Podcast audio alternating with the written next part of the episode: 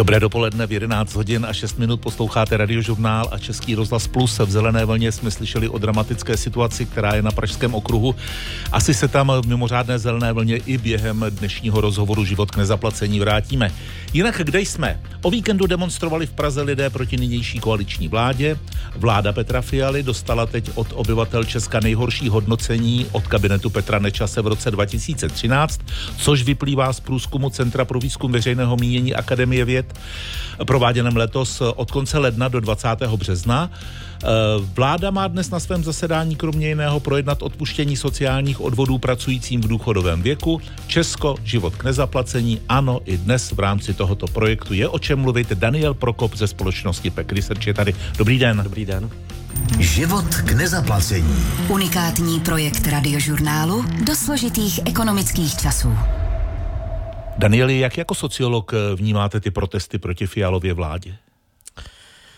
No, tak eh, ono se z nich těžko soudí na ty celkové nálady, protože eh, jako pár desítek tisíc hmm. lidí dostanete vždycky, když to dobře zorganizujete na ty náměstí.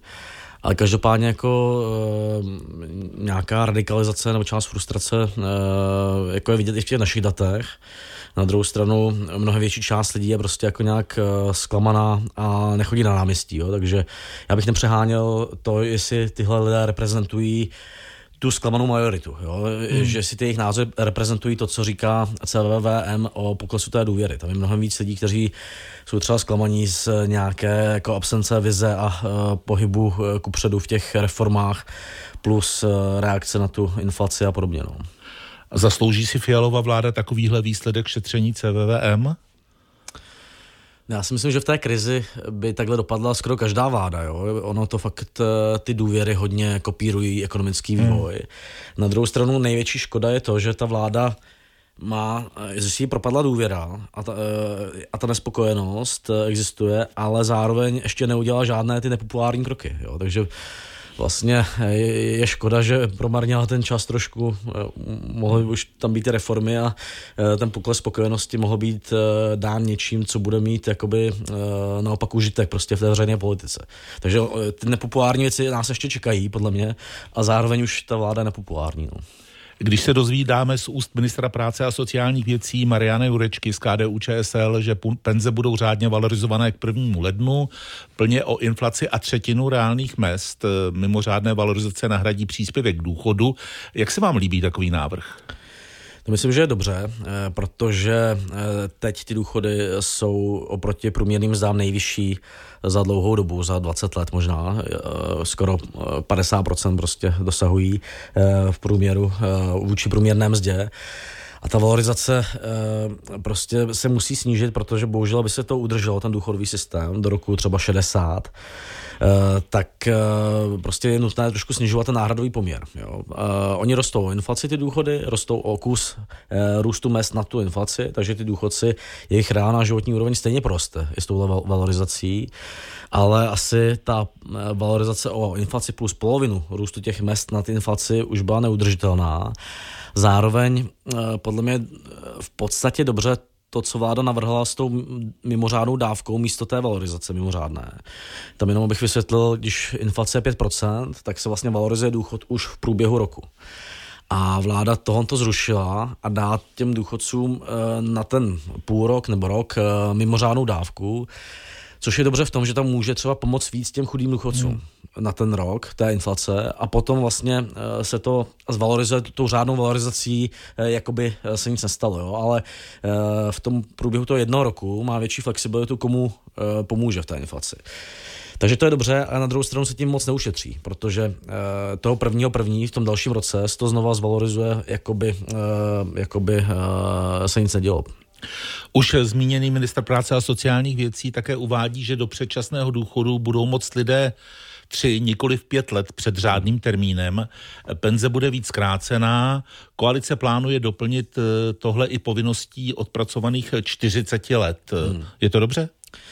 Jako e, lidé, kteří chodí do předčasného důchodu, v drtě většině chodí e, do těch tří let, takže to, že, to, že se to zkrátí z pěti, z pěti na tři, na tři to skoro jako vlastně. jako nebude hrát roli těch 40 let já jsem vždycky zastánce spí, jako nedělal tam takové ostré hranice, jo, protože tak co když děláte 39 a půl roku prostě, jo. E, bylo by lepší podle mě třeba za každých pět let odpracovaných e, nějak méně penalizovat ten e, předčasný odchod, nebo něco v tom smyslu, jo. Co je dobře, je podle mě to, co jste říkal v tom úvodu, že budou nižší odvody, když pracujete u důchodu. Na druhou stranu mi přijde absurdní, že v tom návrhu není, nebo nebylo zatím, že když ten důchod nečerpáte, eh, čekáte třeba dva roky jo, a pracujete místo čerpání důchodu, takže byste ty nižší odvody neměl. To se stavuje hmm. jenom na důchodce, kteří to budou čerpat a u toho pracovat. Já bych naopak řekl, že by ten stát měl podporovat to, a ti lidé, kteří, chtějí pracovat a můžou pracovat eh, a odkládají si ten důchod, ať mají ty nižší odvody prostě. Jo. Eh, takže nejenom pro ty, co ten důchod čerpají, ale i pro ty, kteří se odloží ten, to čerpání toho důchodu. Ano, to jsme mluvili o odpuštění sociálních hmm. odvodů hmm. pracujícím v tom důchodovém věku, ale rozumím tomu tak, že i po téhle úpravě, když bude někdo v předčasném důchodu, tak nebude moc být někde zaměstnaný, nebo bude? Uh, tak v předčasném důchodu uh, jako vy můžete dělat u toho, uh, vy to můžete čerpat ten důchod předčasně, hmm. můžete u toho uh, pracovat, ale máte penalizaci jako snížení Jasně. toho důchodu vlastně. Jako, ale nemůžu být jako brát důchod a být naplno zaměstnaný v tomhle tomu. Uh, to se přiznám, že vlastně, jako, že vlastně uh, jako úplně přesně ty parametry neznám, hmm. ty detaily. No. Zřejmě v tom není započítaná doba studia v těch 40 letech, mm. takže se to týká spíš eh, manuálně pracujících, manuálně pracujících lidí, kteří budou uh, uh, pracovat od, od 18 nebo 16, jo, nebo od 20. Mm. Uh, ale nutno říct, že to se týká těch 40 let, uh, se týká to, že je musíte splnit, abyste šel předčasně do toho důchodu. Ne toho, že, ne toho řádného vstupu. Jo? Na těch nepotřebujete 40 let. Kde je dnes debata, pokud nějaká je, o odchodech do důchodu u takzvaných náročných profesí? No vláda to tam chce mít nějak, nebo prostě ono už tam některé jsou prosazené. Já se toho spíš bojím, protože jako neznáme kritéria, podle kterých to posuzovat, jo, co je náročná profese. Hmm. Taky se mění v čase náročnost. Taky se mění v čase prostě. Taky, a s umělou inteligencí se to no, změní úplně. Taky v rámci, já nevím, hasičů Možná. Eh, a nebo zdravotníků eh, prostě eh, ta náročnost je jiná i v rámci té profese. Jo. Takže já bych spíš než že by se, že by chodili dřív do toho důchodu, což samozřejmě bude vykompenzováno tím, že někdo bude muset jít později, nebo že se bude méně valorizovat ty penze, tak já bych spíš uh, zavedl nějakou povinnost, třeba, že ty zaměstnavatele odvádí jim na to důchodové spoření do toho třetího pilíře a oni můžou jít dřív a čerpat ten, eh, ten třetí pilíř, to fondové spoření svoje, jo, takový takzvaný předdůchod se tomu říká. Takže já bych byl opatrný, protože když otevřete tu pandořinu skřínku, skřínku těch uh, náročných profesí, tak zjistíte, eh, že nakonec podle těch svazů zaměstnavatelských a podobně a eh, pracovníků budou náročné polovina těch profesí. Prostě, jo. Říká sociolog Daniel Prokop ze společnosti Pek Research. Život k nezaplacení. Unikátní projekt radiožurnálu do složitých ekonomických časů. Ještě tu máme jedna data. Na rodičovský příspěvek a příspěvek na péči se teď dá pořídit méně věcí než v roce 2010. Mm. Na nedostatečné zvyšování sociálních dávek upozorňuje i studie institutu IDEA Serge EI Akademie věd. Třeba z rodičovského příspěvku si teď příjemci koupí o 10% zboží méně, z příspěvku mm. na péči dokonce o čtvrtinu. V čem je problém? No my nemáme automatickou valorizaci dávek, eh, eh, takže prostě eh, ta studie idei ukazuje, že se obrovsky liší to, jak se ty dávky valorizují. Některé jsou, mají menší hodnotu než hmm. před deseti lety, některé mají naopak třeba 1,5 násobnou hodnotu. Takže v tom takový zmatek prostě. Jo. Je samozřejmě otázka, jestli by tam měl být ten automat, ale... Podle eh, inflace? Podle třeba průměrné mzdy spíš, než podle hmm. inflace. Eh, a je to otázka, možná i podle inflace. Ono samozřejmě by to vytvářelo větší náklady, eh, ale bylo by to nějak, nějakým způsobem předvídatelné prostě. Jo. Takže možná v některých těch základních dávkách by mohl být, podle mého názoru, ten automat. Co ukazuje ta studie, to je zajímavé, že tyhle dva eh, příspěvek na péči a příspěvek, eh, ten rodičovský příspěvek, ty tvoří dohromady asi 1% HDP. Jsou to hmm. zdaleka největší dávky eh, v České republice. A zejména ten, ten rodičovský, to dostávají všichni. Všichni rodiče vlastně těch 300 tisíc můžou dostat. A, Může je pak čerpat do čtyř let potomka. Tak, tak, tak. Což je zajímavé v tom, že vlastně na tu plošnou dávku, kterou dostane člověk, prostě, já nevím, i milionář, když to přeženu, eh, nebo nepřeženu, ale uvedu příklad, který je extrémní, tak na tu plošnou dávku vydáváme víc, než na všechny ty adresné dávky dohromady. Jo. Tak to je jako eh, zajímavé v tom českém systému, že vlastně se říká, tomu dávky, ale ty dávky mají jinou podobu. Mm. Tohle je plošný příspěvek všem a dáváme na to uh, víc nebo stejně jako na všechny ty ostatní dávky adresné dohromady, je, typu příspěvek na bydlení, přídavek na děti, hmotná nouze a podobně. A uh, Jo, takže to jakoby vlastně uh, trošku omezuje to, jak, ta, jak ty dávky v České republice uh, redukují chudobu. Oni teda my na sociální výdaje a dávky dáváme méně, než je běžné v zahraničí. To je takový mýtus v Česku, že uh, tam jde hodně peněz, ale zároveň jakoby hodně jde do toho plošného rodičovského příspěvku. A taky jsou ty dávky ve směs komplikované, protože hmm. už jsme říkali, že třeba tuhle můžou rodiče čerpat eh, do čtyř let dítěte. Čím vyšší je ta měsíční částka, tím se samozřejmě ta Jasně. celá suma vybere rychleji. Měsíčně je možné pobírat kolik 70 až 70 hmm. základu výdělku. A například Piráti prosazují dorovnání rodičovského příspěvku ze 300 tisíc aspoň na 350 tisíc a pravidelnou valorizaci příspěvku v návaznosti na růst průměrné mzdy. Hmm. Takhle to má být? Jako tu valorizaci bych tam zavedl, ale teďka bych to asi nezvyšoval. Prostě, když máme deficit uh, eh, 300 miliard minimálně. A uh, jo, takže uh, podle mě tři, ty peníze jsou potřeba spíš v kapacitě školek prostě, abyste dostal dítě do školky, když mu jsou dva až tři roky.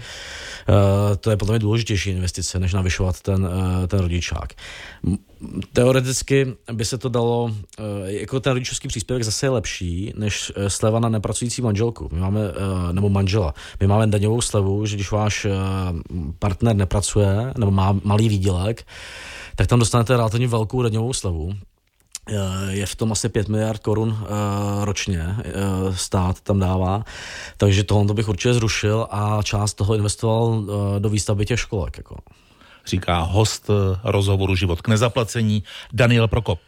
Život k nezaplacení. Unikátní projekt radiožurnálu do složitých ekonomických časů.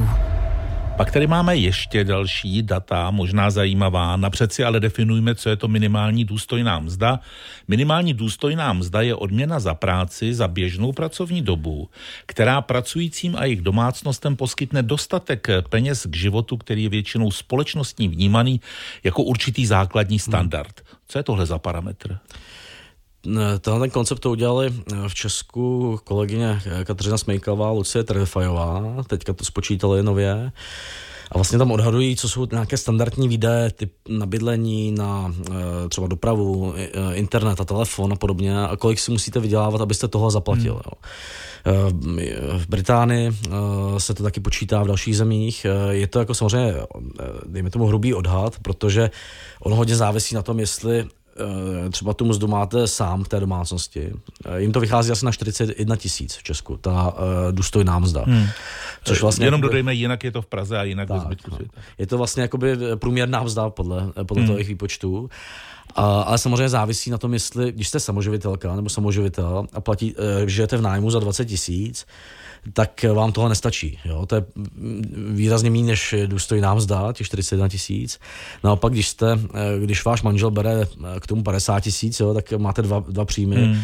tak samozřejmě jakoby eh, druhému vydělávajícímu těch 41 tisíc stačí. Takže jako ta situace je individuální, Nicméně ukazuje to e, problém, že v Česku jsou pořád relativně nízké mzdy. Patříme, e, když máme mediánový e, výdělek na hodinu, tak vzhledem k cenám patříme jako do spodní poloviny e, zemí EU v mzdách. Eh, takže tam určitě jako nutné se zamýšlet, co s tím udělat, prostě, hmm. aby to rostlo víc eh, v transformaci ekonomiky a tak. To vlastně mluvíte i o tom, že ta nová data minimální důstojné mzdy za rok 2022 ukazují, že pod hranicí téhle minimální hmm. důstojné mzdy jsou dvě třetiny pracovních úvazků, to není málo. No, tak on to odpovídá tomu, že to je vlastně na hrani, podle těch autorek na hranici průměrné mzdy. Na druhou stranu, já si myslím, že když jste, jak, se, jak říkám, jste druhý vydělávající člověk hmm. a máte tam třeba dva těch 41 tisíc, tak bych neoznačil, že jako jsou pod hranicí té důstojné mzdy reálně, jo? že to závisí fakt jako na individuální situaci v té domácnosti. Že tu dovolenou jednou za rok si můžu tak, dovolit. No, ale jako e, ukazuje to, e, že ty mzdy jsou relativně nízké v Česku. Jo? My máme relativně malé příjmové nerovnosti, ale bohužel díky tomu, že ty e, příjmy jsou relativně nízké v Česku. No. A řekněme si ještě pár slov k dalšímu vašemu oblíbenému, profesně oblíbenému tématu, a to je vzdělávání. Život k nezaplacení. Unikátní projekt radiožurnálu do složitých ekonomických časů. Přijímací zkoušky na střední školy, Daniele Prokope. Zatím eh, bez nějakého průzkumu, hmm. ale slyším třeba od známých, jejichž děti tuhle zkoušku absolvovali, že matematika byla enormně těžká. Hmm. Navíc ten převis zájemců nad přijatými nebo přijímanými je mimořádný, což jsme hmm. říkali, protože to jsou data, která jsou neoddiskutovatelná, tolik lidí se prostě kdysi narodilo. Máte stejný pocit, že ta matika je těžká, nebo máte stejné ohlasy? Upřímně nevím, jo. A problém je taky to, že uh, ty testy CERMATu, uh, třeba i ta maturita, Uh, oni se jako liší v té náročnosti výrazně mezi těmi hmm. předměty, jo. Takže uh, jejich kalibrace i podle odborníků, uh, třeba jako Jiří Minich a podobně, tak jako není úplně uh, optimální. Uh, co mi vadí na těch, uh, na těch jednotných přijímacích zkouškách je to, Oni mají obrovskou roli. Když je tam takový převis poptávky nad eh, nabídkou těch maturitních oborů, tak vlastně ten jeden test rozhoduje o vašem životě hodně uh, a hraje v něm roli prostě i stres a podobně. Jo. A to jako je spíš... A mluvíme tady o deváťácích, no, to jsou 14-15 leté děti. Jo, a to Uh, takže, ale to je problém, to je, jako, že tam chybí ta nabídka těch maturitních oborů. Jo. Jinak hmm. by ten test nehrál takovou roli. Kdyby těch uh, gymnází byl prostě v Praze, středních Čechách 1,5 násobek, tak by nešlo tolik o to, uh, o, o ten jeden test v vašem životě prostě. Jo. Druhý problém je, že CERMAT u toho nezbírá, u toho testu, v podstatě nic o těch studentech. Takže třeba nevíme, jakou roli tam hraje uh, socioekonomické postavení toho studenta. Jakou roli tam hraje, jestli se na to připravoval. Jo. Hmm. Tak to vlastně to, on to můžeme jenom hádat. Jestli v tom testu se fakt testuje nějaký předpoklad pro studium na střední škole, anebo to, že prostě se připravíte na ten typ testu. A k čemu by bylo, kdyby tam byly tyhle parametry? No mohl byste zkoumat prostě, jestli uh, to poškozuje, jestli prostě nějaký typ studentů uh, se na to systematicky nedokáže připravit. Mohl by se zavést prostě nějaké přípravné kurzy pro lidi, kteří si třeba nemůžou platit přijímačky. Hmm. Jo. Mohl byste uh, zkoumat to, jestli, uh, jestli opravdu jako to testuje nějaké předpoklady, studia na té střední škole, a nebo to, že se naučíte nějaké terminologie a podobně. Jako. Uh, ono v tom jde hodně v těch testech i o uh, to, jestli umíte ten typ testu vyplňovat. Prostě, jo. To vám řekne i třeba Ondřej Štefo ze SCIA, že to naučit se, jak ten test probíhá, hmm. jak, jak, jestli máte přeskočit ty úlohy, které vám nejdou a dělat ty nakonec a podobně, tak tohle to vám dá třeba 20% eh, toho výsledku. Jo. Takže eh, a když do toho dopočítáte stres, eh, stres, který souvisí s problémy v rodině, jako jsou rozvody, chudoba, tak ty testy jako nejsou dokonalé. Hmm. Pravděpodobně potřebujeme, nějak, potřebujeme nějaké testování, ale podle mě by nemělo hrát takovou roli, že jako rozhoduje jeden test tolik o vašem životě a zároveň by tam mělo být mnohem víc dat pro vyhodnocení, jak ten test vlastně eh, je postaven a na čem závisí ta úspěšnost. Jo. A řeknu ještě jeden problém, eh, to přihlašování ty střední školy v Česku funguje tak, že máte omezený počet těch přihlášek. A teďka, když tam je ta malá nabídka, tak ty rodiče nehlásili děti na ty nejlepší školy, protože by si vyplýtvali ty, ty přihlášky tam, kde je pravděpodobně, že se nedostanou. A tam je teda jako dobrý návrh, myslím, ministerstva, že byste si napsal třeba pět škol v pořadí, eh, kam chcete, udělal ten test a ono by vás to zařadilo eh, tam, kde to stačilo jako na ten hmm. vstup, jo, abyste nemuseli takhle strategizovat. Takže na, aby nebyl paradox, že na nejlepší školy se hlásí nejméně lidi teďka. Jako. To by možná ale předpokládalo digitalizaci těch přijímacích jo, zkoušek, to, samozřejmě. Jako digitalizaci toho přihlašování minimálně. No. Jako. No ale když eh, si čtu někde na sítích komentáře rodičů, možná jsou nespravedliví vůči hmm. Cermatu, ale oni třeba si říkají, že eh, tou obtížnější matematikou se řeší eh, nápor na ty střední školy. No. Jako tam, jako nějak to vybrat musíte, jo? nějaká přijímací zkouška tam musí být, jde o to, jestli je dobře udělaná a na čem závisí, jestli tam nejsou zvýhodnění třeba děti, kterým rodiče můžou zaplatit uh, ty přípravné kurzy výrazně. Jo. Uh, druhá věc je, že když máte test, který takhle jako masivně rozhoduje o vaší budoucnosti, i díky tomu, že ten, ty střední školy v Česku jsou docela neprostupné. V Americe jdete na high school a vlastně první rok máte tu, uh, to gymnázium v podstatě a učňák dohromady, můžete tam přecházet a tedy. Jo. Takže tam je ta prostupnost větší. V Česku to rozhoduje fakt jakoby, o vaší budoucnosti do velké míry. A když máte jeden test, který má takovou roli v tom systému, tak se tomu přizpůsobuje potom ta výuka, což je možná jako sekundárně nejproblematičtější vliv toho testování, že se tomu přizpůsobí ta výuka. A je řeknu jako nejdůležitější věc. Podle mě by se, teďka se dělá změna RVP, toho obsahu hmm. vzdělávání. A podle mě by to mělo dělat dohromady s tím testováním, aby ty testy testovaly to, co je v tom uh, rámcovém vzdělávacím v tom, v tom rámcovém vzdělávacím hmm. programu. Jo. V Česku to dělají dvě organizace nezávislé. A to potom vede k tomu, že se změní obsah, ale reálně ty učitelé budou muset učit, Zůstane aby toho. učili hmm. na ty zkoušky. Prostě, no. Daniel Prokop, sociolog ze společnosti Pek Research. Naschledanou. Naschledanou.